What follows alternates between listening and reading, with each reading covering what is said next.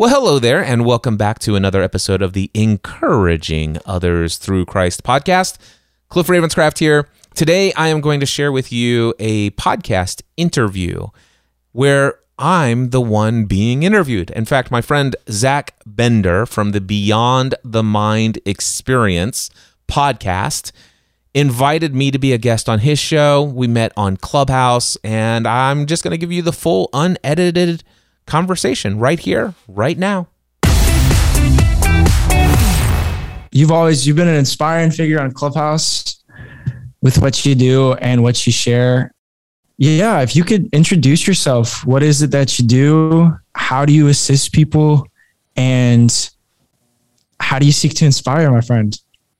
First thing that I will say is my name is Cliff Ravenscraft. I oh gosh, how would I describe who I am? I, I guess you could say I'm a, a, a con. I would say I'm a creator first. So I'm a content creator.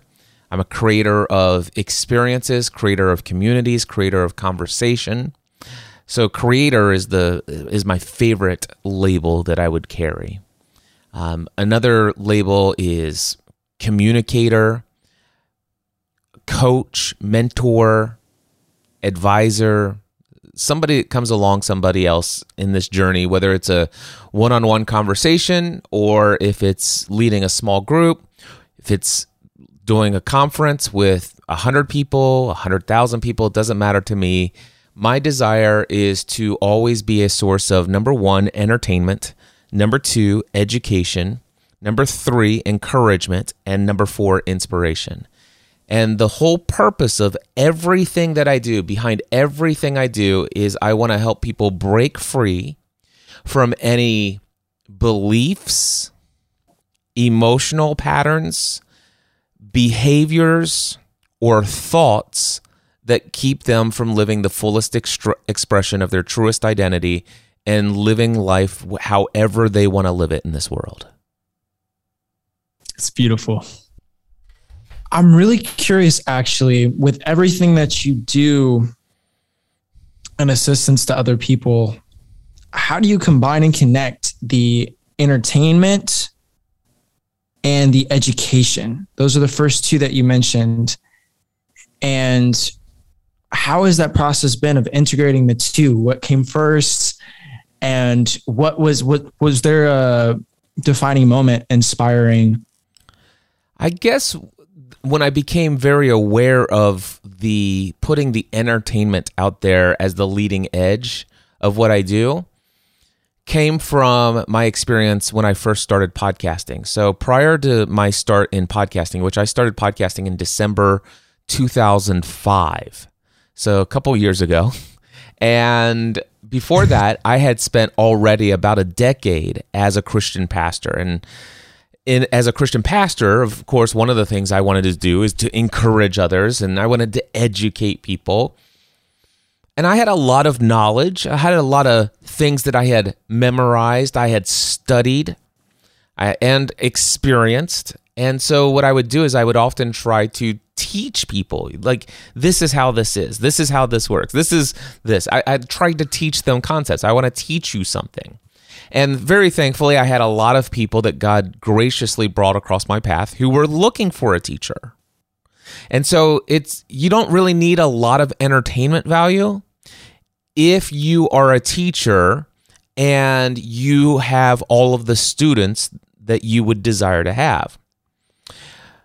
But what happened was in December 2005, I was an associate pastor but I was full time as an insurance agent. I sold auto, home, life, health, and business insurance in a family run insurance agency. It was an independent insurance agency, sold for multiple different companies. And that company was started by my grand, or that agency was started by my grandfather in 1937, and my mom and dad owned it, and I was working in the agency. I was next in line to take it over. As a result of that career, I was incredibly successful. Uh, one of the top sales agents in the country, in fact, in multiple different companies in the same year. So financially my my life was going incredibly well. As far as the teaching and helping and encouraging i was doing a little bit of that with my clients. I was doing that in my pastor ministry role. But what happened was i decided to start podcasting as a hobby. I was always a tech geek early adopter of technology and my wife introduced me to the show lost did you ever watch that television show I haven't seen that show, but I remember you bringing it up to me. Yeah. So I watched this television show Lost and I became hooked. And so I found about five other podcasts out there that were devoted to the television show Lost. And I listened to every one of those episodes every single week. And I would research all this stuff and I would go to church on Sunday and I'm like, Guys, did you see the hidden clues in this television show? Did you see the hidden Easter egg? I went and read the summary of this book and it helps give you a clue as to what's going on the island. And and I'm talking to people who also enjoy the show, but they are what we call casual viewers. Mm. I, Cliff Ravenscraft, I was not a casual viewer. So they gave every week on Sunday, I would be given approximately about seven and a half minutes of their attention. And they're like, Cliff, thanks. But we're going to talk about sports now. Did you see what's going on in the preseason of the such and such? I'm like, oh gosh, whatever. so I'm sitting here blogging, right? I had been blogging since 1996, but in 2005, I'm sitting there blogging about all of the things that I'm learning and my own insights. And of course, they're inspired by a lot of things other people are sharing. But I came up with my own fresh insights. And one day I blogged about this thing called the Thomas Theory.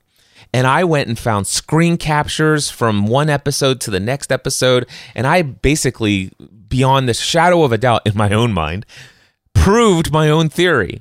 And so I list, I recorded a three and a half minute audio file of my voice into an MP3 file and I sent it to Ryan and Jen Ozawa in Hawaii. They happened to have what was called the Transmission Podcast from the island. And so I sent my audio file to them and they played my voice, my Thomas theory in their podcast. And so what happened was my blog, uh, and I promoted my theory and I said, if you want to see the screen captures, come check out my website, my blog. My blog up to that point, again, I'd been blogging for more than a decade.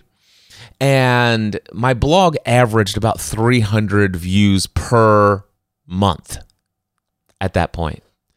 But then I logged in the very next day and my blog wouldn't show up. It said bandwidth exceeded, contact support, temporary, uh, temporarily unavailable. So I contacted my web host and I said, What's going on? They said, Well, Cliff, well, first of all, you owe us many thousands of dollars for exceeded bandwidth, and we shut down your thing because it was bringing down all of our other servers. And I'm like, What are you talking about? And they told me, and, and, and my blog had gotten hundreds of thousands of views.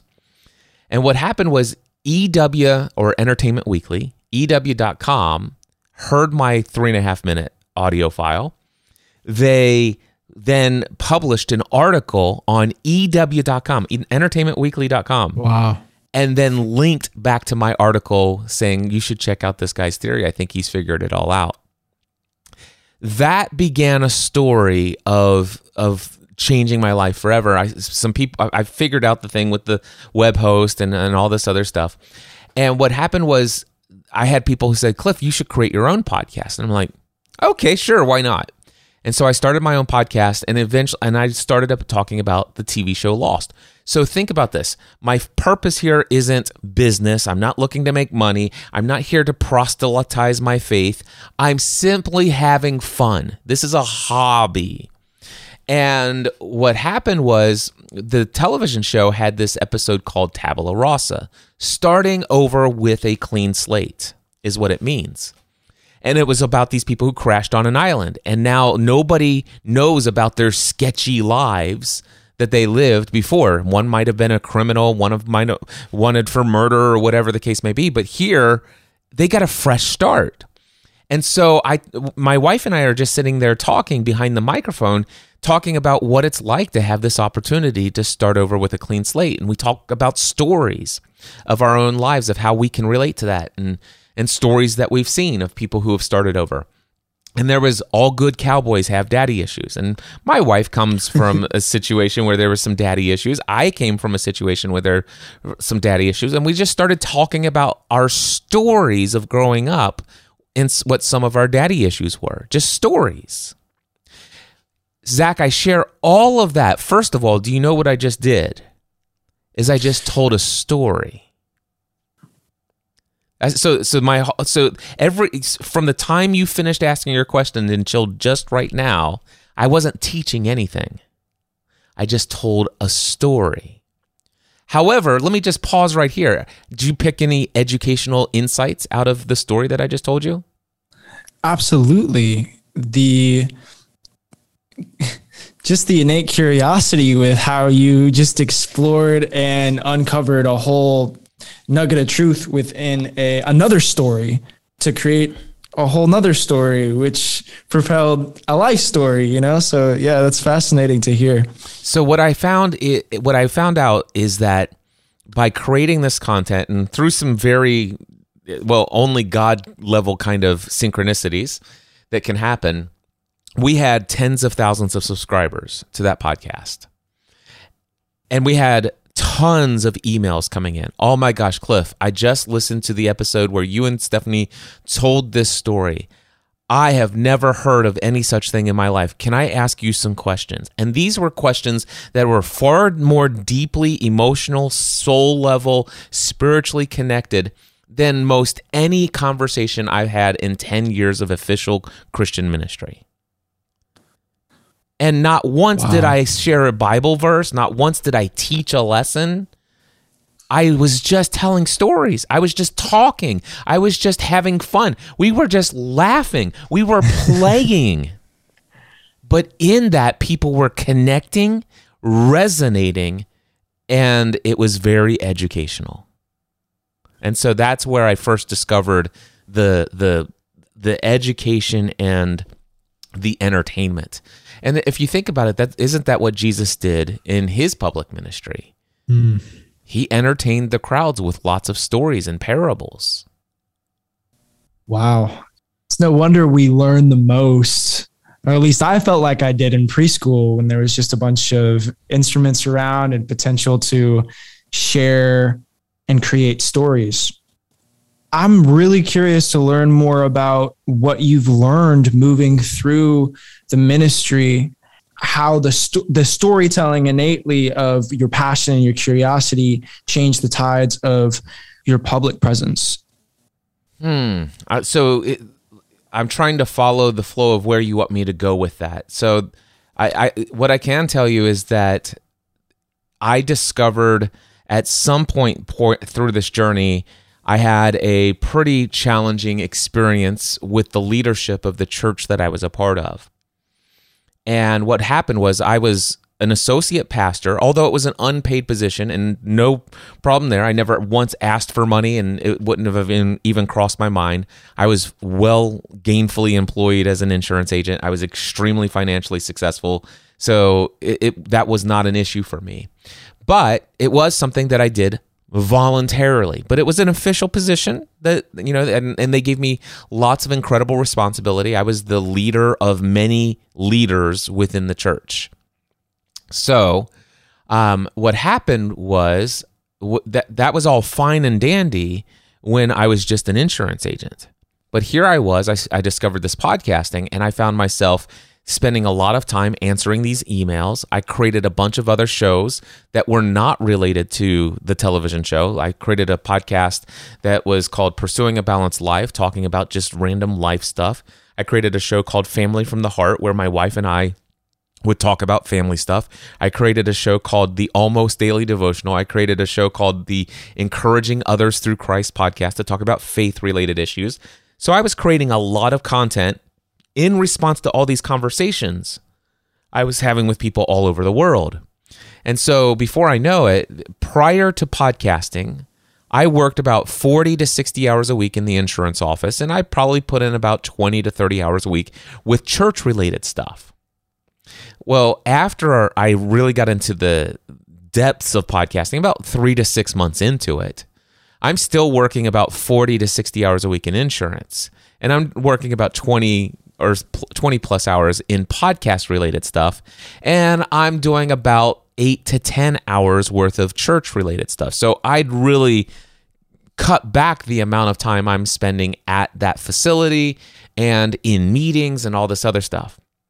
One day, the leadership, uh, two two leaders in the church, came to me and said, "Cliff, um, we would like to submit you for the church uh, board. We would like to promote you to deacon within the church, and the ultimate thing is to make you become elder. But in our denomination, you have to be a deacon for two years."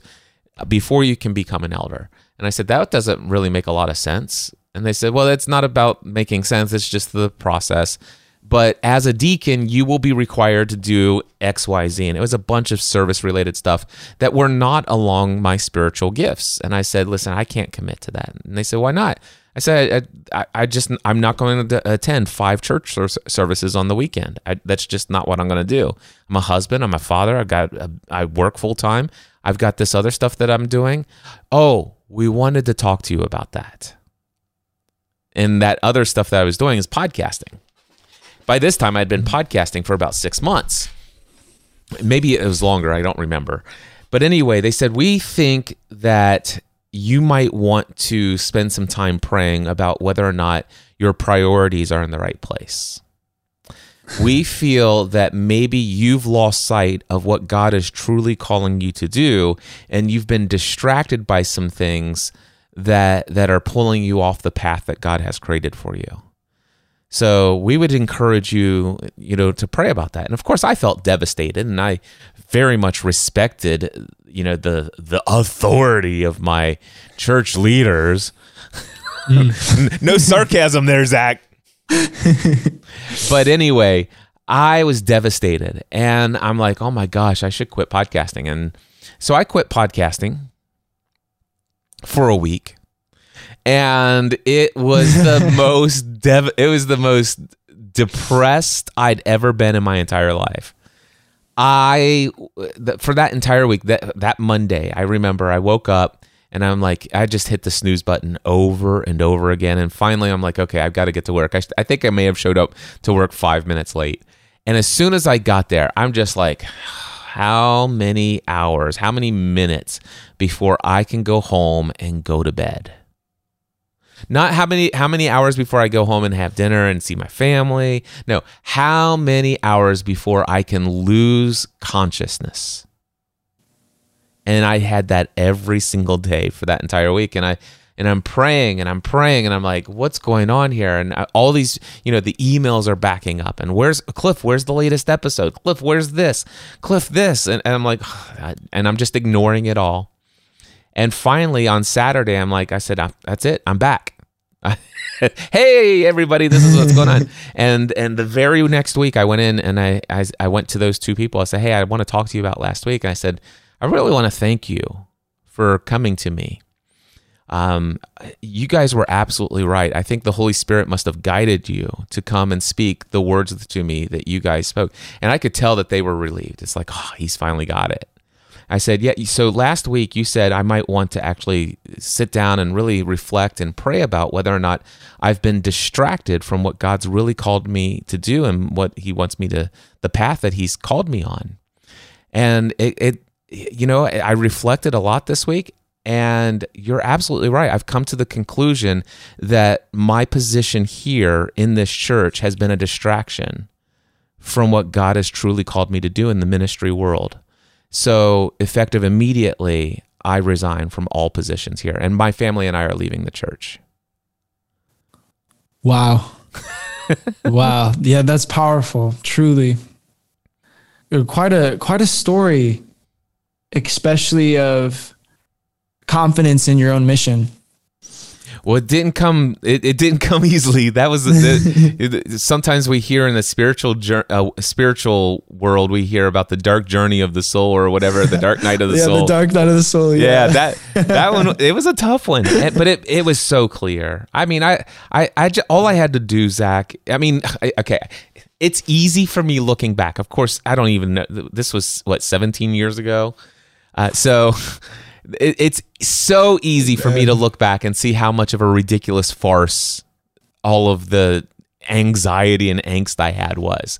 But the reality was, looking back now, it's like, okay, let me think about my decade plus of ministry within the church, the conversations I had, the ex- interactions, the exchanges that I've had. And and we don't need to go into depth, but I it, it's not just one church. If anybody thinks, well, gosh, Cliff, you you just got burned one by one church, and I've heard that one so many times, and so i am happy to go into detail about how many churches I've witnessed throughout my lifetime. But if I if I reflect on that, I had some incredibly memorable moments. I am incredibly thankful for the institution of the church. I, I don't have any disdain for it. I don't have any bitterness towards it whatsoever. But it became clear that at some point, my relationship with the institution had replaced my relationship with Christ. And that that, became an issue for me. And mm. what I saw was that yes, I'm having a positive influence in the community through what I'm doing as a pastor. Yes, I am. Is that anywhere at the level of impact and influence from a ministry perspective of, of being of service and encouragement to my fellow man? Is is what I'm experiencing in the church anywhere close to the level of impact and influence on a ministry level that I'm having in my work as an insurance agent? And the answer was no. I'm having mm. far more impact. The conversations that I would have with somebody whose daughter was just killed in a car accident and they're calling me pretty much like r- before most of their family is aware. You know, I talk to people whose house, you know, my house is currently on fire. You know, what do wow. I do? How, where does where does my family stay as they're putting this out? You know, I, I, I had I talked to people in the deepest crisis moments as an insurance agent, and those were far more meaningful, encouraging conversations that I was honored to be the person that could be that for them. So it, it, that's very clear. Uh, but then I'm like, okay, well, gosh, I've got this third thing that God's brought into my life, and that's this podcasting stuff. And I got to tell you, Zach, I I've got. Hold on. Is this an audio podcast? Audio and video. Okay, so for the, those of you who are in audio, I want to show you. I want to tell you what I'm holding in my hand. I'm holding in my hand about a hundred different postcards with handwritten letters and notes of saying of people saying this is how you've impacted and changed my lives. That's that's all postcards. Actually, here's a couple more postcards. This right here, now I'm holding up a stack of approximately 100 thank you cards with people's personal messages. And then I have letters that people mailed me. And it's again, it's probably about 80 to 100 letters here. And wow. three of these are handwritten letters, some of them handwritten uh, handwritten letters. Three of them are handwritten letters of people who said, because of something you shared in one of your podcast episodes, I chose not to commit suicide. Wow. And so when I wow. when I think about that, it's like okay. And and and don't get me wrong, I I have uh, in in my time as a pastor, I did have two different instances where I talked to somebody who was contemplating suicide and had attempted suicide. Uh, so it's not like that opportunity wasn't there. But on the scale, I'm, I'm reaching, by this time, I'm reaching over a 100,000 people. This only appears to be growing. And it has, by the way. I've, I've reached over a million people since then.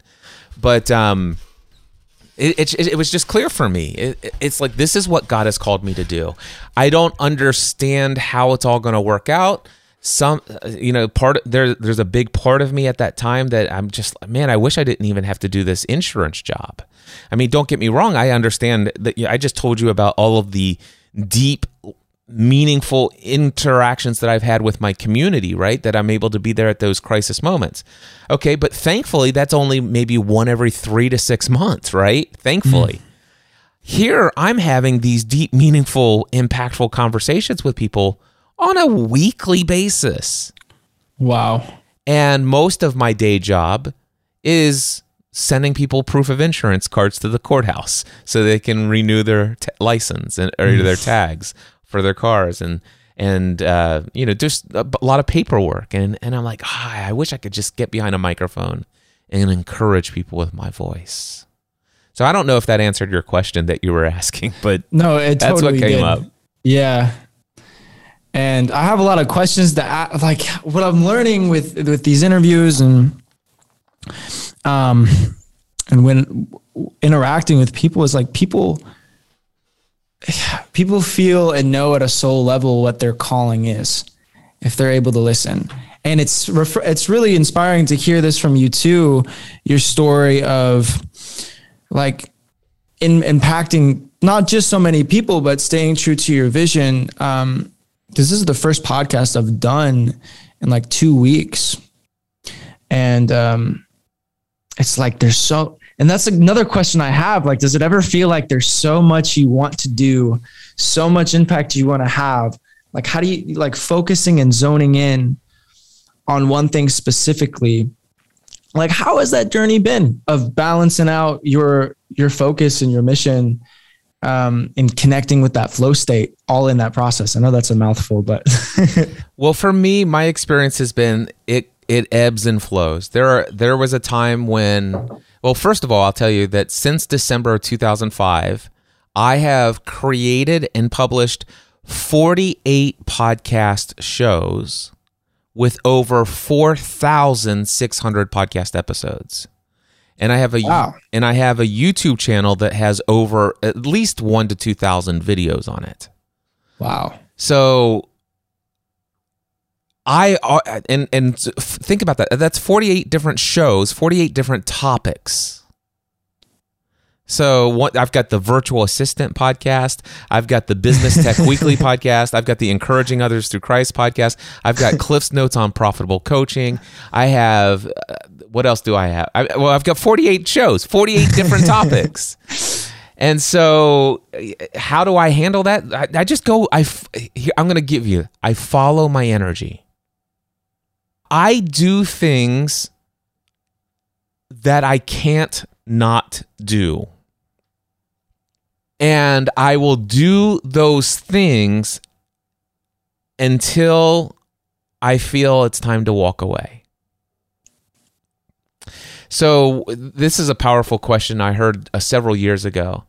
Um, uh, somebody told a story about she wanted to become a singer, and she was asking her singer and dance instructor instructor. It's like, wow, sometimes I just wonder if all this is worth it. And she goes, oh, that's it's so great that you're asking that question. You need to ask yourself this question. Just ask this: Can I walk away from this? Just ask that question. Can I walk away from this? And if at any point the answer to that question is do yourself and the world a favor and walk away. And I just, I love that. Sometimes, one of the things that I experience as a coach is people who say, I'm stuck. And it's like, what does that mean? Well, what I've recognized from a majority of the people who say that is, well, they're stuck because they can't get any motivation to do the things that they're supposed to do in their given situation. Whether that be, gosh, Cliff, I, I, I used to, I used to be known as the podcast answer man. So they were like, Cliff, gosh, I've been podcasting for the last five years and you know what? Every single week this just becomes more and more of a chore. How can you I can you tell me what it takes to be consistently motivated? And so I'll stop procrastinating and putting it off to the last minute and all this other stuff. And I'm like no. They're like what and I'm like, no, I won't tell you how to do all of that. Can I? Yes. Can I get you fired up? Can I can I rewire your brain and your neuro associations, all this other stuff? Can I give you some techniques to make this more efficient and all this other stuff? yes, I could do all of that, but I won't. And the reason why is because you need to listen to the voice of your soul. Your spirit is telling you you're done with it. Listen to that voice inside. That little voice that every time you look at your to do list and it says it's time to create another podcast episode, and you're like, ugh. Listen to that. If you can walk away from it, which sounds to me like you wouldn't have too hard of a problem doing, other than your identity is attached to it, mm. you think, I'm a podcaster. I've been podcasting for five years. That's you're not a podcaster. That's not your identity. You are a uh. divine spiritual being having a human experience who, for the last five years, has published content via a podcast. Yeah.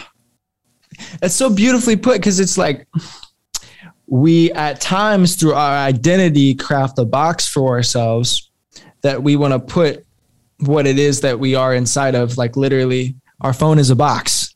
So, many times when we're creating, how do we get this to be put in a box? And sometimes we can throw ourselves in the box too.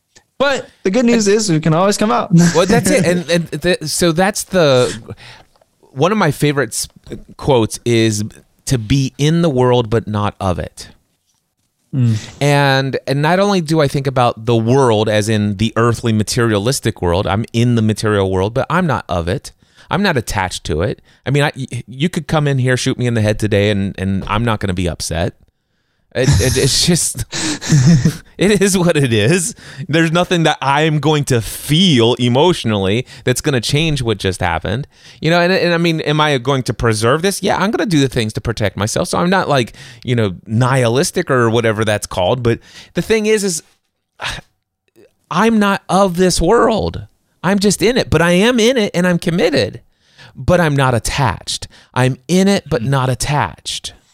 So I'm a content creator. I love creating podcast content, but if I ever don't feel like creating content, well, guess what? I'm not going to do.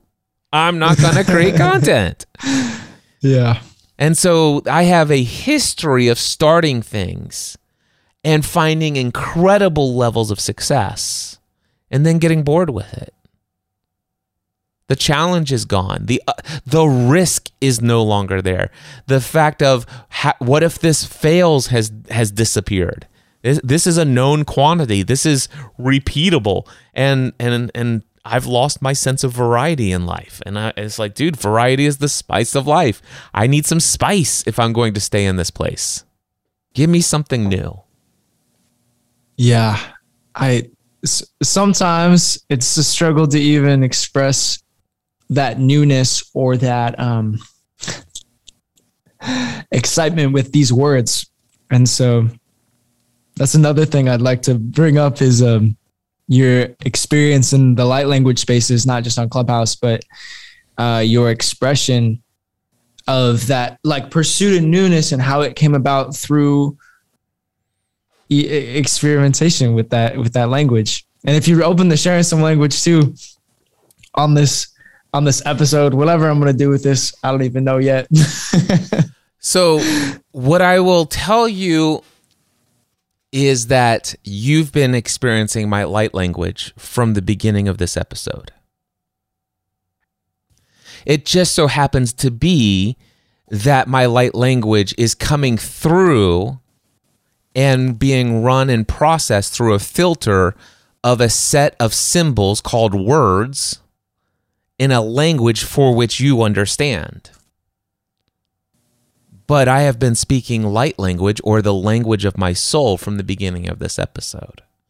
But my soul can speak languages that are beyond the mind's comprehension, such as Hoshanakatatai Hishikamotai, Hoi Hishikanahai, Poki Shatakanahito Kohoi, Hoi Hishakananahe Hoshikite. Toi hi shanatakai hi pokaha. But that's the language of my soul, no different internally to me than the words that I speak here in English. Mm. That's been a recent insight as I've gone around meeting new people recently in person is that we can hold our light and not just hold it, but share it. And it doesn't have to come out as ah, a shukatiamo setishinia ah, koya setishanoaya ah, kushanoma setishinia hoya kaishinia koi ushanamo setishinia koya tsuno koya. It doesn't have to come out like that.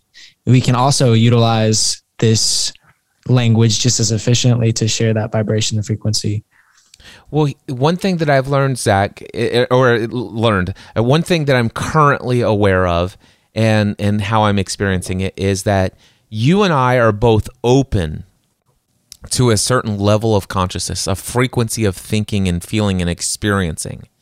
That you and I could probably have an entire hour long conversation and speak only in light language. And each of our human minds may have absolutely zero understanding of the words that are being spe- expressed. But our my soul being and your soul being, our truest essence of ourselves, would have a meaningful exchange. Absolutely. But there are many people who are either watching this or are listening to this. They hear the Hoya Shakai, Hotakanahe, Hoshi Kitikitai, Hopakatatashi. And that means nothing to them. And it's like, what is this? And they get scared. And it's just because their their level of consciousness is a, as a, at a lower frequency. And that's no, it's not like you and I are better. I just want to state that. It, it's just that Absolutely, it- yeah. it- it's it's kind of like saying, oh, okay, okay, well, it is country is a little bit worse than some other views, but it no, it, it it's like different radio stations are dial, different yeah. frequencies. It that's all that it is, and for for for this. You know what is oftentimes called light language, which is the expression of the there's. And I want to get back into the the fuller expression and understanding of light language Yeah. because all is light, all is vibration. And so, therefore, it, it- hold on. This right here, I'm holding up a little die cast aluminum car. This is light language.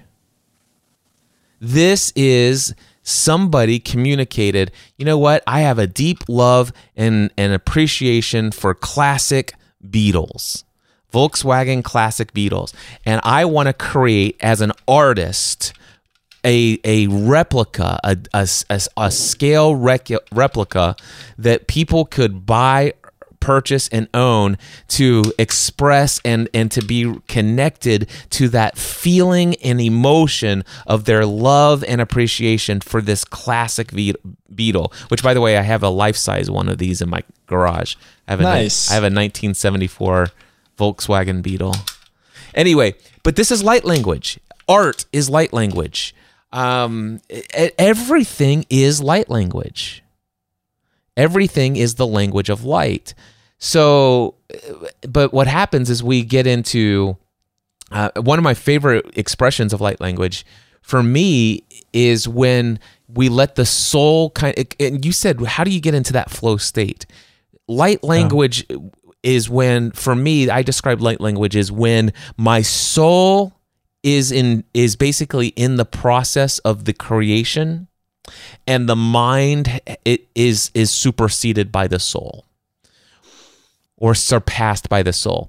So there is a time there are times when i'm like oh my gosh i know what i want to do today. I want to create a brand new web page that's going to pr- that's going to uh, promote and sell this conference that i'm putting together. And i may sit down in front of my computer and say okay i'm going to work on this for the, maybe the next two hours. And then the next thing i know stephanie's like hey are you going to dinner with us? And i'm like what are you talking about? And she goes "Uh, well it's 5.30 we were supposed to leave at 5 and I'm like, wait a second. And I started at eight o'clock in the morning. Oh wow. So I don't, has that ever happened to you? Well, yeah, like moments where you simply lose track of time. That's exactly what I'm talking about. And so what happened Yeah. was that web page. Do you get this now? That web page that I was building is light language. yeah. It was the language of my soul pouring out and through this experience of life to communicate why I am creating this experience called this Free the Dream conference. Hmm. See that? So, th- so my experience and so far, my understanding, the way that I think about it, and this may not be true for everyone, but this the way I feel about it is when we get into that flow state, when we and when we can get in and let the soul take over and say, mind, you don't need to understand all of this. We appreciate you, mind. We understand the value that you have in this human experience. We, we're not saying you're not worthy of us. We're just saying, hey, soul wants to come out. Soul wants to take over. Soul wants to be in control. And that's when we create art. That's when I can sit here and go, oh, shi katahe shikitakane. That's that soul speaks that. That's not the mind. What else comes through for you to anybody that's looking to get out of the mind a little bit or to help the mind let go to the way of the soul? Is there um, any more you feel called to share? Especially for those who come from my kind of background, the Christian faith background. And that is to really go deep in and find out why do you have a fear of letting go of the mind and i can tell you i had i had to ask myself that question i had to go in and, and dig deep because well throughout my upbringing i was taught from a fundamentalist christian perspective that that as soon as you start to empty your mind and allow your your experience to just float you're just inviting demons into your life. And and if you do that it's a slippery slope. You'll start to be spoken to by the, the Satan's emissaries and they're going to say things to you to to convince you that they are angels of light and you're going to get into the new age movement and then it's a slippery slope and before you know it you become a heretic and an apostate and you're going to burn in hell forever Sounds like quite the slope they've made in their mind. it, and and they have the they have the Bible scriptures to to back them up. I think for anybody who is really struggling and you come from that perspective, I, got to tell you, it, it if if you are interested in the answer of how do you how do you quiet the mind, you have you'd have to really dig into your theology and say, do I truly honestly believe? everything that I've been taught that that that from th- a doctrinal theological dogma is do I true do I believe that is it true and is it possible that Romans 8 38 and 39 is true so I, I am gonna usually I try to quote it off the top of my mind and and uh, so, but I'm to go to Bible Gateway and I'm to go to Romans 8 38 through 39. And I'm just to read this because this, this is what really helped me. For I am convinced that neither death nor life, neither angels nor those pesky little demons, neither the present nor the future, nor any powers, neither height nor depth, nor anything else in all creation will be able to separate us from the love of God that is in Christ Jesus, our Lord. Mm. So, wait a second. You mean if I sit in meditation and go, oh, oh, hey, oh, oh. You mean if I do that for 30 minutes and my mind doesn't have a single thought? And then I say, Oh, dear Lord, speak to me, send me a message. And all of a sudden, thoughts come to me. Well, let's just let's just pretend that that was a demon that came and spoke to me. I'm convinced that not even that's going to separate me from the love of God that's in Christ Jesus. So, if we're if we're going to truly take the Bible as the authority, well then then don't forget Romans 8, verses 38 and 39. And that's what really helped me to get to that place. But then I then I started to look at some other things and it's like be still and know that I am God. Now I'm not going to go so far as to some things and say be still and know that I am God, although there that might be something to ponder and and explore what would the meaning of that be. Mm. But let's just say if if God, this figure that's outside of us, as as I was taught to, you know, thought, think and believe, but if there is this God that is separate from me, says, "Be still and know." And it's like it's like well, be still and know, not be still and think, be still and ponder, be still and uh, be worried about what's going to happen tomorrow. Be still and no, it's just be still. And and what does it mean to be still? Well, first of all, still in physical movement probably.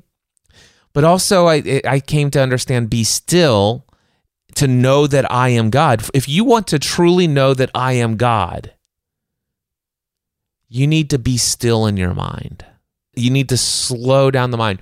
And then all of a sudden, I'm reminded of He leads me beside still waters. Does that mean that He's going to walk, me and Jesus going to walk down the stream together? Jesus said, Hey, all of you are who are heavy burdened and overwhelmed, come to me and I will give you rest. He says, For my yoke is easy and my burden is light, and I will give you rest for your soul. Wait a second, you're what? I will give you rest for your soul. And where where is this going to happen? Well, beside still waters. What you know, so where I need to go find a, some a stream that me and Jesus No, still waters. The still waters of your mind. We're going to we're to take the crazy waves of the surface of the water in your mind and we're going to bring that down to still waters. And in fact, Jesus says, if you can come to me, and if you could just bring the thoughts to mimic the clear reflection of the sky that you can see in a still surface of a lake or pond, I will give you rest for your soul. That's what I'm going to do. That's come mm-hmm. to me. He says, My yoke is easy. Have you ever heard of this? Are you familiar with this scripture, by the way, Zach? Yeah, yeah, yeah. So he says, "My yoke is easy." The original, I think it's the Greek word. I'm not complete. I'm not a like a super deep biblical scholar, but I believe the original word was zugos. And mm. in Sanskrit, if you take the word zugos and translate it over, it can be one of two things: yoke or yoga. Ah. So, what if Jesus actually was saying, Come to me and I will give you rest, for my yoga is easy? My breath. That's what it sounds like. But I was I learned recently in life that if you breathe in Yeshua is the sound that comes out. And like all the vowels are present in the breath. I was like, whoa. So that makes that makes the whole Christ allegory and uh, relationship uh, gives it a lot more simplicity and I think just awareness. So yeah, like the the the breath is light. yeah. For me, it, it it came to that, and then just sitting in meditation and at first it's it's it was an incredible challenge for me. Just my mind was going everywhere. To sit in meditation for 5 minutes was a deep challenge. But then once I got the hang of it, it's like, "Oh, this is simple." And and I today I could probably sit in meditation for as much as 2 or 3 hours without moving and and I'm not saying I won't have a single thought during those 2 or 3 hours, but for a good portion of it, I feel like I'm I'm floating off into some ether somewhere. It, it, I, there is no word to describe where I'm at and what I'm experiencing, but it, it's just pure bliss. And it's just like wow. And if I didn't have any place to go or to be, you know, if, if I I would just stay there. It's it's awesome. And for those who say, "Well, I just can't do meditation. I've tried it. My mind just races everywhere." And I and I sit there. I said, "Well, would you be interested in a guided meditation? I can guide you through a meditation right now. I promise you, you have the ability to meditate. And really, meditate. And one way of thinking about meditation is it's just intense focus, awareness is is what it is. It's concentrated awareness, contra- concentrated focus. So, if any of you are listening to this and you're still struggling with meditation." Uh, you may have already tried a couple guided meditations, and you'll find that a majority of them will start off with a focus on your breath. Now, take a moment and focus on your breath. And I want you to focus on the feeling of the coolness of the breath as it goes through the passage of your nose. Do you feel the coolness of that of that breath passing through your nasal cavity? All right, now I want you to th- I want you to focus on the feeling of the breath as it goes through your throat and it expands your lungs. And as you're doing those things, what you're doing is you're putting your conscious awareness in your nasal cavity, in your throat, and in your lungs. That in itself is a is a form of meditation. And you can't be thinking about I'm worried about my bank account while you're actually simultaneously doing that. You're only can only focus on one thing. And if you are following that guided meditation, as you're as you're hearing the voice and doing the thing and and and being consciously focused on that thing, then you are meditating. You're successfully meditating. Uh, what one of the things that really helped me is to give up on this pursuit of these metaphysical experiences my experience was that I I'm like okay I know I'm not supposed to get focus on medita- metas, met, metaphysical experiences. But my problem Zach is I I ran into the issue of where I was focusing on focusing on not focusing on having metaphysical experiences. Instead of just being. Instead of just being. And so the best thing I can tell you is just don't give up sit start with some guided meditations. One of my favorite things to do is uh, the insight timer. I, am gonna pl- plug in my phone. oh, phone. yeah. I actually have that up my my insight timer list i want i want everybody to listen to this. I want you to listen for how long this bell dings. Because i sometimes i'll just use the timer function and i set it up and you can use different bells and all this other stuff but just listen how long this thing dings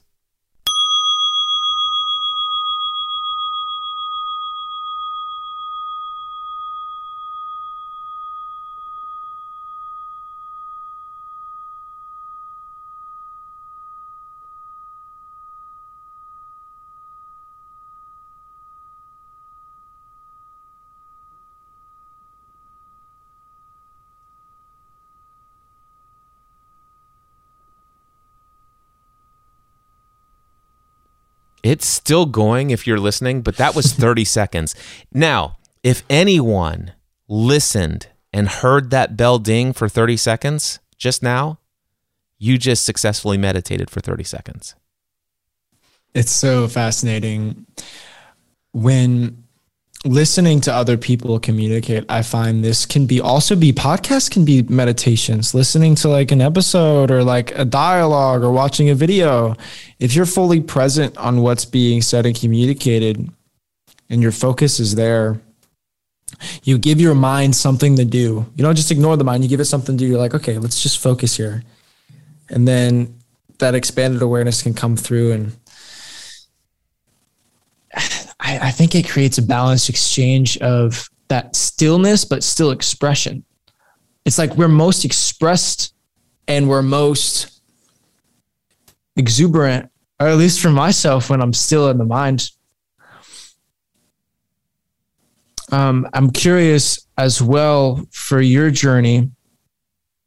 If you have any stories like where you first discovered that stillness, or if where you first discovered that that mindfulness um, yeah my mine came i signed up for some lessons with yogananda.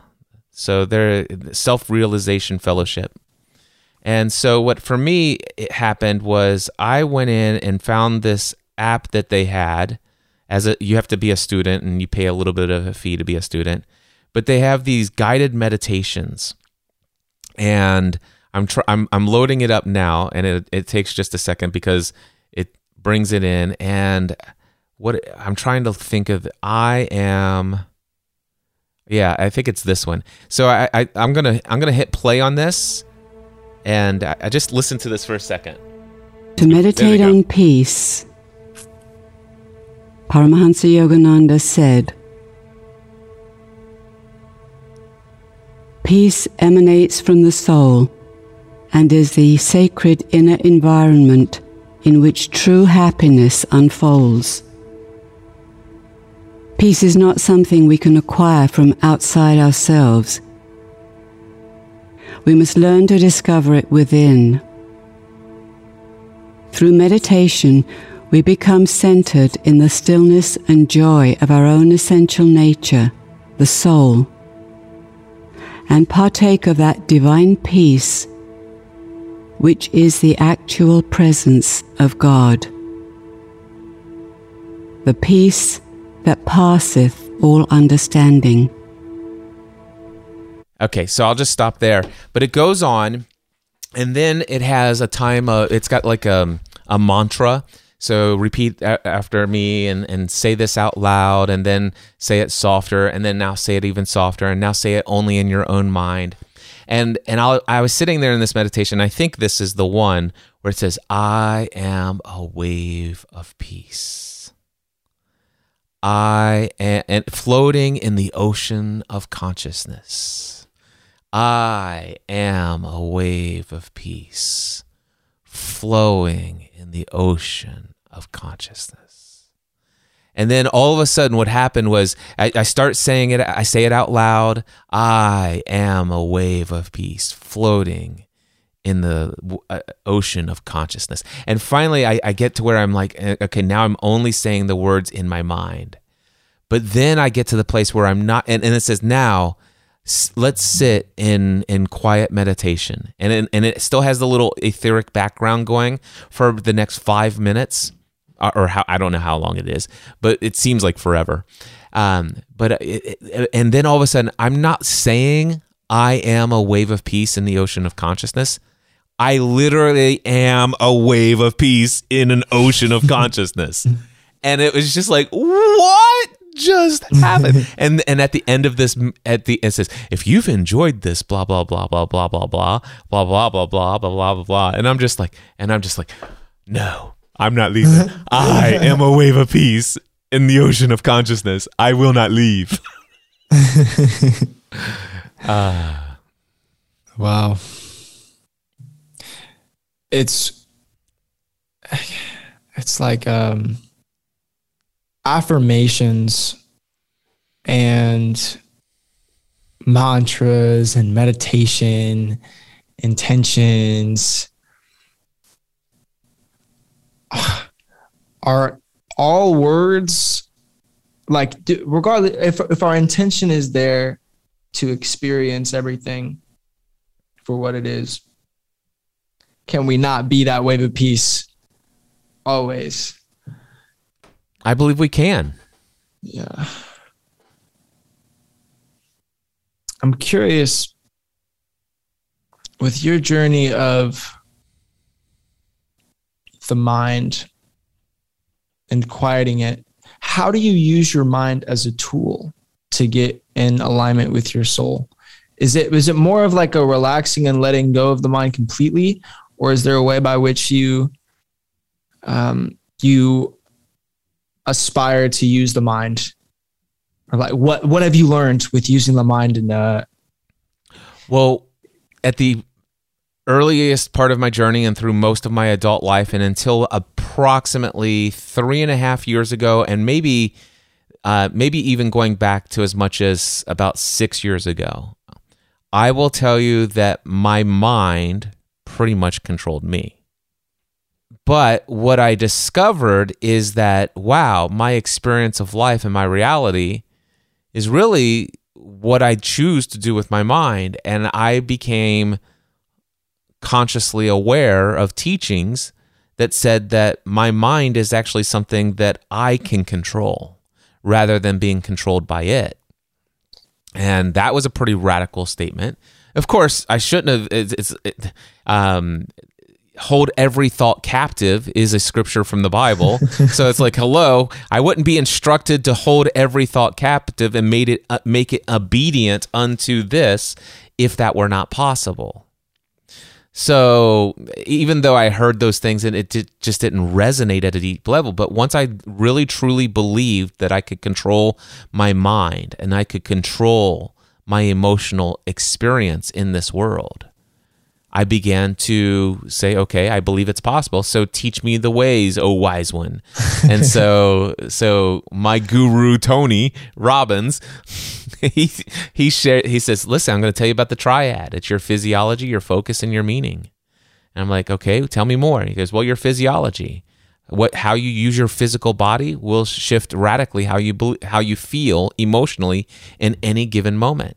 So whether you're you have to breathe a certain way to be depressed. So anybody if you were to ask you have to actually look down or up uh, to feel a certain expression um, like to prolonged. So, for example, if if I and I've done this with a number of my clients, I said, "Hey, can you describe to me somebody who's depressed?" You know, I, I just want you to imagine you and I. Just imagine we're we're sitting here at a restaurant. And Zach, let's do this because I haven't done this exercise with you, and we'll see if it cool. if you also are able to do this. So you and I are sitting at a restaurant right now, and over uh, uh, just uh, over away from us do you see the bar and there's a guy sitting at the bar and he looks depressed. Do you see him? Yeah. All right. He absolutely looks depressed. He's probably one of, he he looks like he's one of those guys who would jump off the bridge if if he had a bridge to jump off of right now. Do you see him? Yeah. Now i want you to tell me is he slumped over or sitting up straight he's like, I just got the visual. He's like leaning over. He's just like scrolling on his phone. Yeah. It's like slumped over sideways. So, yeah. Okay, so there you go. Slumped over versus sitting up straight. He, now, I want you to tell me is he looking up at the ceiling or is he looking down? Oh, most definitely down. All right. Is he looking straight or is he looking down? He's looking sideways. Right. but okay. So yeah. if you were to look look and now he let's just say you can you can kind of see his belly. And is he taking in long deep slow breaths or is he breathing shallow breaths? Appears as though they're pretty shallow. I can barely see his stomach moving. Yep. All right. So we'll just stop there. All right? We'll just stop there.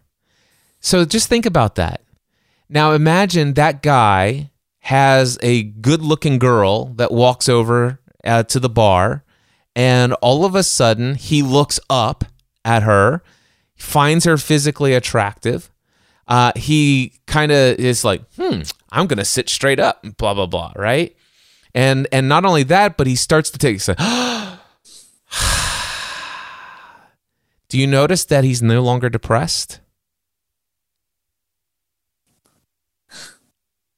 Yeah, the moment you you sit up, and you breathe, the life comes back in. I had a girl, I was on Clubhouse one day and I had a room called How May I Help You? Ask Me Anything.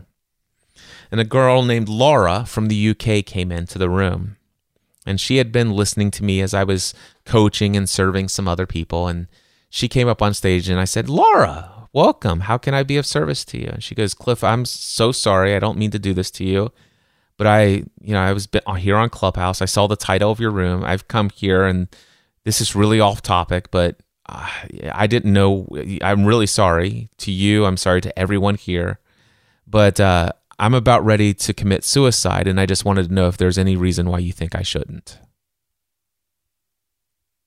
And I'm like, okay. I'm like, well, yeah, I, I think I can think of an endless number of reasons why you shouldn't, but let's forget about that for just a moment. Let's talk about how you're feeling.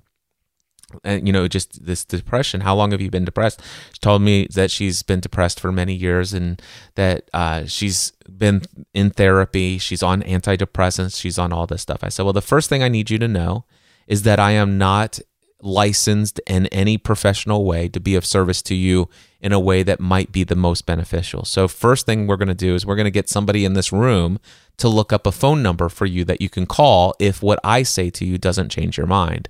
Would you be open to that? And she said, yeah. And so I found out she was in the UK. And so we found her a UK hotline.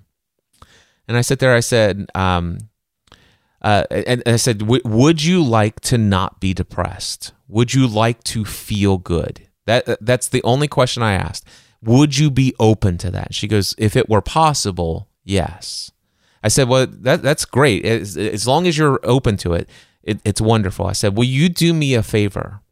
And, and she says, well, sure. I said, well, I, I want you to follow my instructions.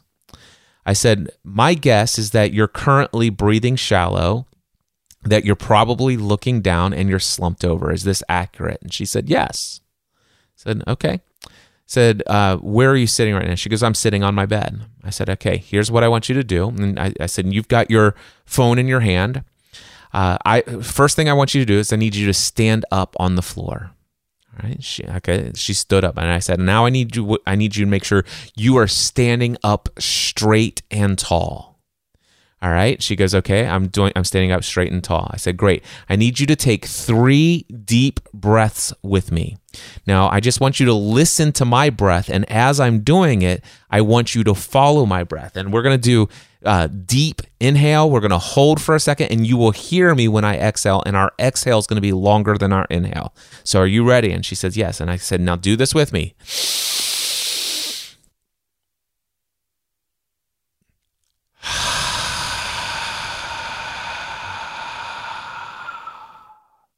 We did three or four more of those.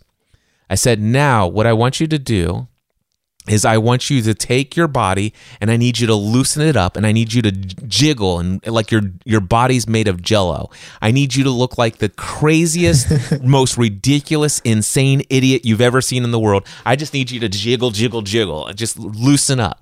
I, said, "Will you do that for me?" And and just don't lose your phone. Don't throw it across the room. Hold your phone tightly, but everything else loosen up and jiggle and just just like just become like Jello for a little bit. And she did it, and I said, "Great." And the next thing I want you to do is I want you to look at the ceiling in the room where you're at. I want you to look up at the ceiling, and now I want you to stand up straight again and I want you to picture picture yourself that you are in a superwoman outfit. All right. So what I need you to do is I need you to stick your chest out a little bit and almost to where it's aimed up towards the ceiling, so much so that you are wearing a cape right now and the cape is hanging towards the ground and not touching your butt because your chest is pointed up to the ceiling as well. And she says, I, I said, okay. And I said, and, and she started to giggle. And I said, uh oh, you jumped ahead of me. and she goes, what? And I said, you jumped ahead. I haven't yet told you to smile, but it sounds to me like you're already doing it. She goes, I am. And I said there, I said, let me ask you something. Do you want to kill yourself right now? She says, no. I said, why not? She goes, I feel so good. I said, I've just shared with you the first of the three things that you need to know about how to feel good in any given moment of time. This you can change how you feel by changing first your physiology. Now, would you like me to teach you about changing your focus? And then I'll teach you about changing your meaning. I taught her all three of those things. By the end of it, she wanted to be a life coach and wanted to ask me how to start a podcast. Wow years of therapy and has been on uh, antidepressants, and she was on her way to go outside to go for a walk and decide where to commit suicide. She found out the power was in herself all along. Well, it found amazing. out that she had the power to control her mind instead of her mind controlling her. Yes. She had never been taught that in therapy.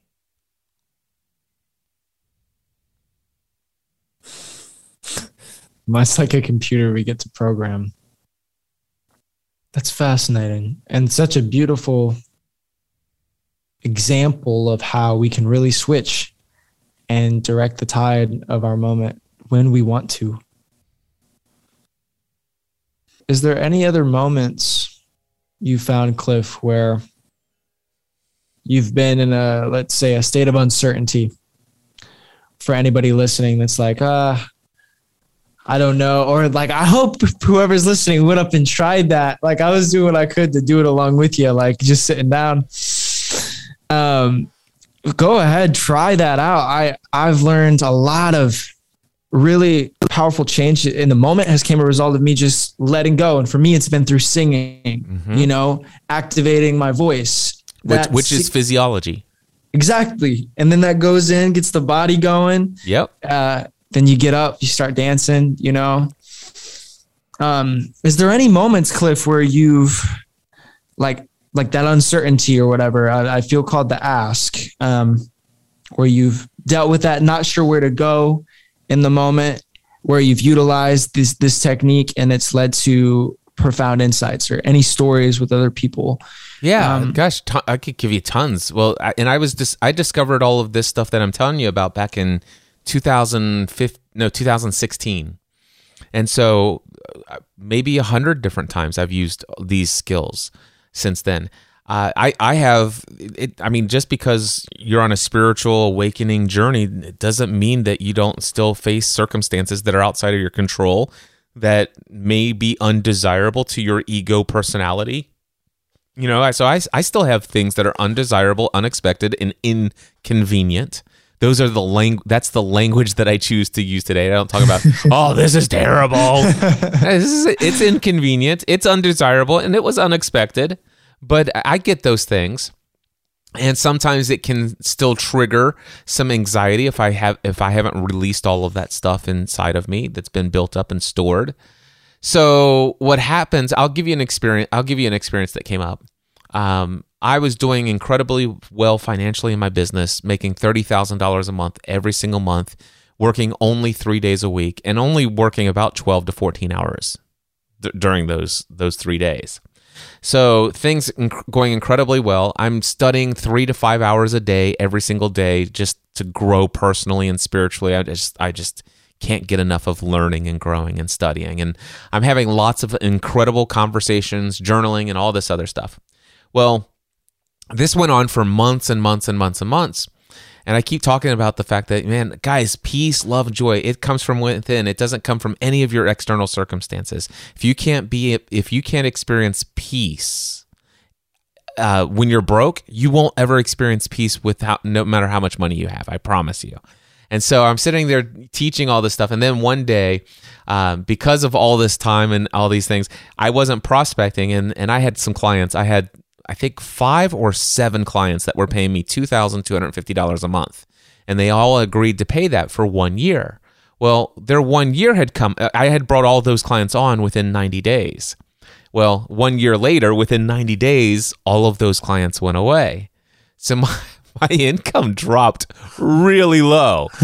and I'm like, I should probably start prospecting for my business again. And but gosh, I'm looking at my bank account. And then it's like, oh my gosh, I'm a little concerned about that. It's like, oh, it's no worries. I'm gonna do this, I'll do that. And it, it's all gonna work out. And and another thing would happen that would try to trigger me.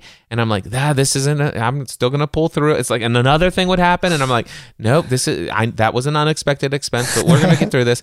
And then one day my dog gets sick he oh, no. he ate he ate something. I think it was a dryer sheet, and um, he wasn't going to the bathroom. He wasn't eating. He it was it it, it wasn't looking good. And it's my dog, you know. And yeah. I and it's like, listen, I know I'm supposed to be in the world, but not of it. I'm not supposed to be attached, but you know, I, at, at that moment, I was feeling a, a bit of attachment, and not only that, but dude do you know how you're sitting at the vet? They're they're X-raying you. How how many how many how many times a day? Every day are they X-raying you? You're sitting there every how, dude. You, how much are you costing me? Seriously, you yeah. I I where and, and all of a sudden I I started to realize it's like whoa I've been triggered out of my peace state. I am mm. I am really experiencing some overwhelm and some anxiety here and and and i'm sitting there thinking I'm, i need to do some work today but i don't feel motivated. I don't feel in flow. I, i'm totally consumed by worry right now. And it's like i haven't experienced this in an incredibly long period of time. So what do i do? I go and get on my treadmill run for a little bit get my heartbeat up and running deep breathing all this other stuff then after that, I come back into my office here. I sit down on my floor, light a candle, do a little bit of quiet reflection and meditation, and then I pulled out my journal and I wrote a letter to God. Dear, I, I put heaven, you know, dear Father, uh, this is what's going on this has happened in my business. This has happened in my business. And I know I've journaled about this and I told you it's no big deal. Well, today it became a big deal, you know, and this, this, this, this. And I just, I took all of my anxiety, all of my worry, all of those doubts, all of those fears, and I gave them all expressions in words on a page. And then I wrote, but this is what I know to be true, dot, dot, dot. And then I gave my soul the pen. And light language came out. God spoke to me through the written word on the pages that came. I was not aware of what words I would be writing next. I only wrote the words as they came to me. And I hmm. had about three or four pages of God speaking to me through light language in that way. Wow. I remember you telling me this story um, a few weeks ago, and I was just, it's like, this is, I've been getting this reminder recently in my life. Um, and when I let go to that pen of flow, to that pen of divinely channeled, it's like, man, I don't need to think. And I wonder, like, this is what I'm I'm questioning. I, I try to use the mind to ask questions consciously, and then whatever comes through during the day, like that flow, you just don't need to worry about knowing because it's the it's that channeled spirit I don't know what words to put to it. I get what you're saying. Uh, for me, for, there are a couple things that have come up for me as I hear you expressing this. First thing is, is I, I think it's okay to use the mind and to ask questions, and and that's the function of the mind. The mind wants to know. The ego is not a bad thing. Um, the the ego gets a little bit of a bad rap. If we want to continue to be in this world, we're going to need an ego.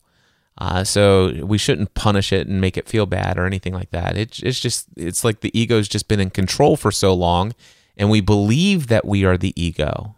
And just like we are not a pod, I'm not a podcaster. I'm just a divine spiritual being having human experience who has podcasted. I'm also not Cliff Ravenscraft. I am a divine spiritual being having a human experience who goes by the name of Cliff Ravenscraft. That's that, but I am not Cliff Ravenscraft. So, but Cliff Ravenscraft to be to exist needs a mind, and Cliff Ravenscraft and the ego um, that that is a part of this, it it needs the mind, and and it wants to understand, and so I do want to I want to feed that, and I want to nourish it. So so I so those so that's the first thing that comes to me. But the other thing is is I don't need to know. And what what I hear is when I say when I hear I don't need to know, it's like, well, my ego doesn't need to know. And uh, where where I'm sitting with this, Zach, as I as I ponder that thought, my ego do, okay, my ego doesn't need to know because technically my ego doesn't really truly exist outside of an illusion. But given the fact that if I want to live the, in this world and and be really involved in the game and not think of myself in just a you know this is just Ready Player Two.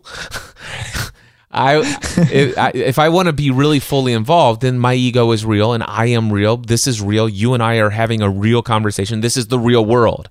So for all of that to ha- happen, it, it, my my mind does my mind does want to know some things. My ego does want to know. Does it need to know? No, it doesn't need to know, but it wants to know. Yeah. And here's the thing the ego can know. But but it has to get into sync with higher self. It has to get in sync with soul. So I hired a spiritual coach back in January of this year. And one of the things she said in our first meeting or one first or second meeting, today we're going to meet the team. and I'm like, what? She's like, we're gonna meet the team. So she she goes, okay, I want you. We went into a, meditation, and she guided me through this. She goes, I want you to imagine yourself. You're in a boardroom. Okay, you see it? Yep, great. Now in comes now into the boardroom, into this meeting comes your higher self. Now, just invite your higher self to come in and ask your higher self to, to, to take a seat. Is he seated to your right or to your left? And, and so I did all of that. And it's like, okay, okay, great. Now I want you, now the next person's going to, the next person in your team is going to walk in. It's your, your, it's your ego. All right. And where's your ego going to sit? And it's like, okay, my ego's sitting here. It's like, okay. Now the next person in your team is your inner child. And so your inner child's coming in. Okay. So now it's the four of you. This this is your this is your team. Now and and what happened, and of course this happened over the course of several coaching sessions. But what we did was I really started to understand these are the different aspects of my identity here in this material realm. So there's my higher self, which is has greater knowledge and is the window to the soul.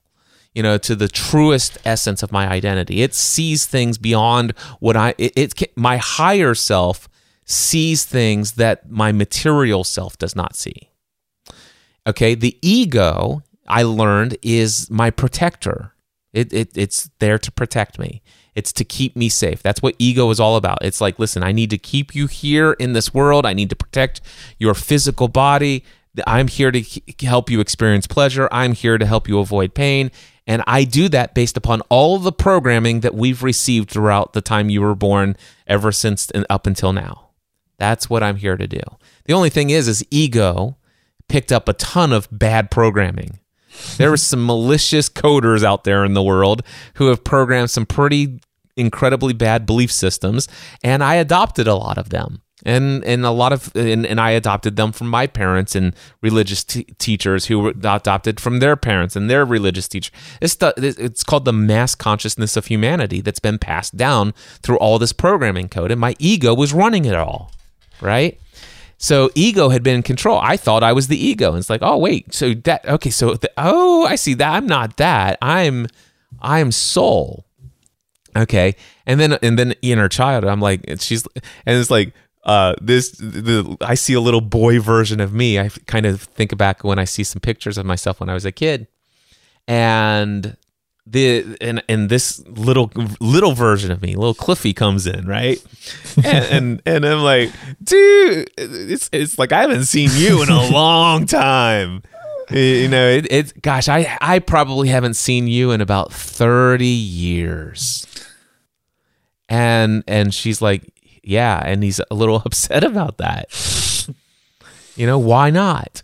and so I had to do what's called a lot of inner child healing, and I and and so my inner child in some of our meetings remi- brought forth memories of traumatic experiences in my past, and and and says I, I need to heal from this. And i was able to, to work in these meetings with my inner child and say but and my higher self comes in and says this is what's true. And, and my ego says i told you that because of somebody said this to you and that's what i thought was true.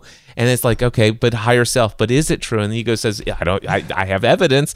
And then i'm sitting there and we're having this team meeting and we're overcoming trauma of the past and so all of a sudden, and, and I say share all of this, Zach, to say this that what I, one of the things that I learned is the importance for me in hosting these team meetings was that it's important for me to make a commitment that all of my team will be in sync with one another. Mm. So I do want my ego to know. I want my ego to ask questions. I want my mind to prompt me for what it wants to know. Mm. It doesn't need to know, but it wants to know because it wants to keep me safe. It wants to serve me. And so I don't want my ego out there, you know, without. So I, I do want to, I want my ego to know some things. And so that's why I do go into meditation. That's why I do have these things. And that's why I, I do allow myself to read books that confirm some of the more metaphysical experiences that I'm having outside of this body. And, and ego's coming along. And inner child inner child is getting a lot more playtime these days. And my higher self is getting a lot more of my attention than my fear-based programming that ego had held on to for so long. Is that helpful to you? Absolutely yeah. Phenomenally. I'm glad i uh, left that question rather open-ended. And i find it fascinating cliff because you refer to yourself like your inner child like 18 like i'm 19 no so no but that inner child would have been i i guess t- he would have been 10 years old i think.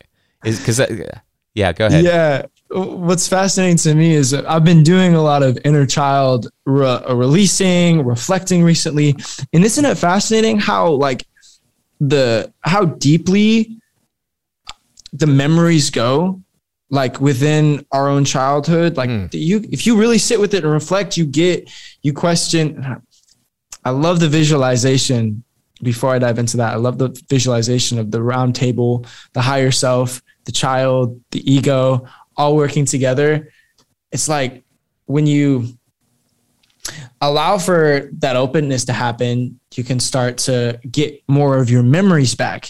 Has that been something you've noticed? Like, Oh, yeah. like the increase is like the memories start to come back, and then it's Yep. Yeah. I the, there was one night I went to bed and I I I would term it as my own version of astral traveling. It, it, it I I just literally jumped to I, I- gosh if I had to guess maybe 50 60 different experiences of life as a child. And I, I was like Oh, there. wow. Yeah, it's just like and then it, and it's you know it, it- you remember Scrooge the ghost of Christmas Past. It's like the ghost of Christmas Past came to me right as I was falling asleep at night, and as and, and and it's this like it's it's taking me to this time when I was a kid, this time when I was a kid, this time when I was a kid, and I mean I'm just it's just like and some of them were like flash, oh yeah, there was that, and then flash, it was there, and then some of them I'd stay longer, flash, and then I'm there, flash, then I'm there. It, it's just and yeah, we have that ability. I do want to say one other thing though, Zach is that um, a couple weeks into uh, you know several weeks after you know she's suggesting you, you should have these team meetings you're you should be doing these. And she goes how's your team meetings been going? I said not great. And i said why? I said i just i don't know. I I, I, I think my inner child if if i had to blame it on anybody it's inner child. Inner child says listen i i'm done with boardrooms. And and so she goes okay well let's do this today. And today and so in that coaching session we she says what what sounds like a great place? And i ask ask your inner child. And i and and he says can he can he build a fire he just wants to build a fire and she's like heck yeah let him build a fire and so my inner child built a fire and we all sat around the around the fire and it was the most incredible experience and ever since then all of my team meetings happen around a fire That's amazing. Uh, I think the last time I had a conversation with you was those fire, the round or fireside chat, right? yeah Yeah. Was that what inspired those fireside chats? Well that was that's just me i was just sitting out there one day doing a fireside chat but yeah i, I sit around a fire all the time now um like so as soon as i started doing this I went and I already had a fire pit that I hadn't used in many years. Uh, one of those metal fire pits that you can put on your backyard or whatever. And, and so I did that. But anyway, I, I, I went to the grocery store and I bought a bundle of wood and it was like $7. And I'm like, and it wasn't even enough for a long fire. It's like, that's going to get expensive real quick. So I I went on to Facebook Marketplace and I bought, I think it was $65 worth of wood. And I've got this big, huge, giant, what's called a cord of wood. It, le- it's, I- I've probably had about 15 fires so far, and I still have only gone through half of it. So yeah, I like I play with fire all the time. Matter of fact, since uh, every single day when I come into my office, I always light a flame. I, I've been fascinating with fire with fire ever since I was a kid, and I'd always been taught. Uh, well, I'd been conditioned to feel bad about my love of fire since I was a kid because I was always taught you're gonna burn things down, blah blah blah. You're gonna be an arsonist, and I'm like whatever. So I used to I used to sneak around and play with fire when I was a kid, and sometimes there was this. One, I'm going to tell you the story. There's this one time, me and my friend, we were we took spray paint and lit it on fire, and we would spray paint the road, and it would actually spray paint fire on the road, and then the uh, because it was flammable, right? so Yeah. so we've been doing this all afternoon. we we I come home and we're getting ready to go inside and get a cold drink because we'd been hot all day long. And my mom's like, "What have you guys been doing?" And I said, "Well, we just been playing." She goes, "Have you been playing with fire?" And I said, "No." And I was like, "Don't you lie to me." And I look over at my friend and he has no eyebrows. He's got these little singed little curly fringes on his eyebrows. It's like, "Oh, I think we're busted." what would what would the inner child do without the higher self, the present self, and the ego? You know, probably probably light itself on fire. Yeah. ah, anyway. But but though see that's it's that stuff. It's like, man, I I just I want the freedom to be a child again, and and mm. I and I give myself that permission today. I do a lot of things with my inner child. My gosh, I I went to a Renaissance Renaissance festival recently by myself. I went to the Celtic Fest by myself. I, I I'll go to the movies by myself if I have to. I nice. I'll, you know I go out and start fires in my backyard by myself. I, I I'll do it. It's I, if I might go out and play in the rain if I want to. That's amazing. I think that's a one of the first and most important, like uh, or most important or fulfilling steps along the healing journey is to connect with your roots, connect with what you were naturally drawn to. Like, um, I remember uh, connecting with building and creating um, with with like Hot Wheels, with like train tracks, and always putting and connecting dots together. And I think that curiosity is within us as children innately. It's just the different ways and unique aspects of ways we express that. So, um, would you say like reconnecting with that inner child has opened up even more do- doors for curiosity? Like, have you seen like, for example, like if you were to go out and play in the rain, that gives you an epiphany for like your business or like for like other avenues of what adults may consider success? well, I don't know that I would immediately tie like the activity of giving into my inner child's desires to an epiphany that came out of that exact moment, but just mm-hmm. the floodgate of all of my creativity. It, it, it's it's almost like the if if you can imagine like that creativity and inspiration comes to me through some sort of tube. Uh, it's like it was all blocked up but when I cleared that blockage out by saying, you know what, let me just have fun. Let me just go do this thing. I mean, I know that I'm supposed to do this all day today, but I have no scheduled calls. I think I'm going to go to the zoo.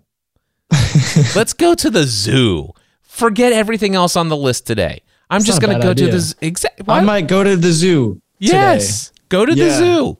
And and so I go to the zoo. Now, it, it, yeah, there, I, I, would imagine there's a possibility I go to the zoo and it's like all of a sudden that inspires like, oh, I want to do a workshop on this, or I want to, yeah, I, that that happens. But more than anything, it's just the fact that I went to the zoo to give me the freedom to do what I feel inspired to do.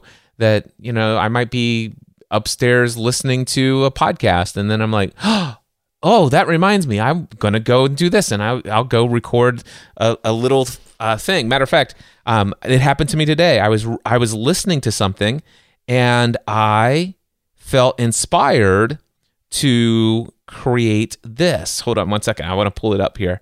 I'm like, you know what? I need to. I, I and I'm like, am I going to put this out as a podcast episode? And I'm like, no, this should be a story.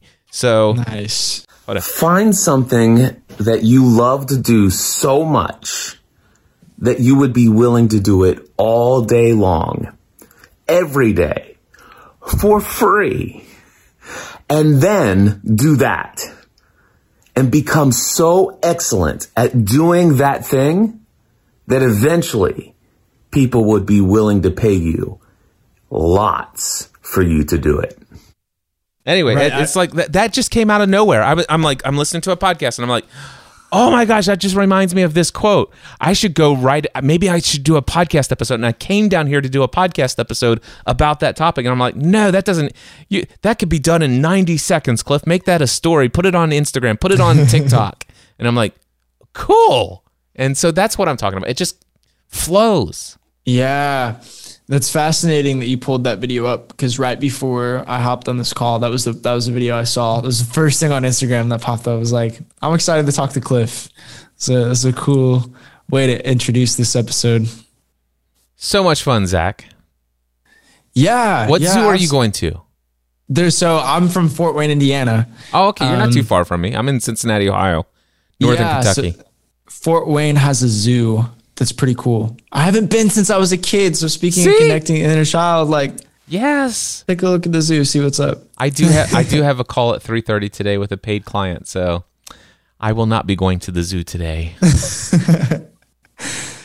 Let me know. Let me know if you have any more inner child insights going to the zoo, um, or with any with any means. Um, if you'd like to share anything else you do online before this video closes up or any final insights or yeah, whatever is coming through, if you'd like to share. Well, I always like to share my opening keynote address to the Free the Dream conference that my wife and I held in 2018 and 2019. But my opening keynote from 2018, it's called All Beliefs has have consequences. And if you go to mindsetanswerman.com slash free, you'll see a 90 second video clip of me tearing up three $100 bills and throwing it in the trash. And I used to have a habit of doing this because I didn't believe that I was worthy of earning people's money doing work that I loved in this world. Everything that's in this talk is really focused on people's personal and professional growth, but it's absolutely just as essential and maybe even more important that you understand that every belief you have is very uh, important for you to understand about how it, uh, your spiritual life goes. So, I would encourage everyone to check that out. It's for free. You can you have to put in your email address, but you can unsubscribe from my email as soon as it, as, as you after you watch it if you want to. But anyway, it's mindsetanswerman.com slash free. You can have that access for free.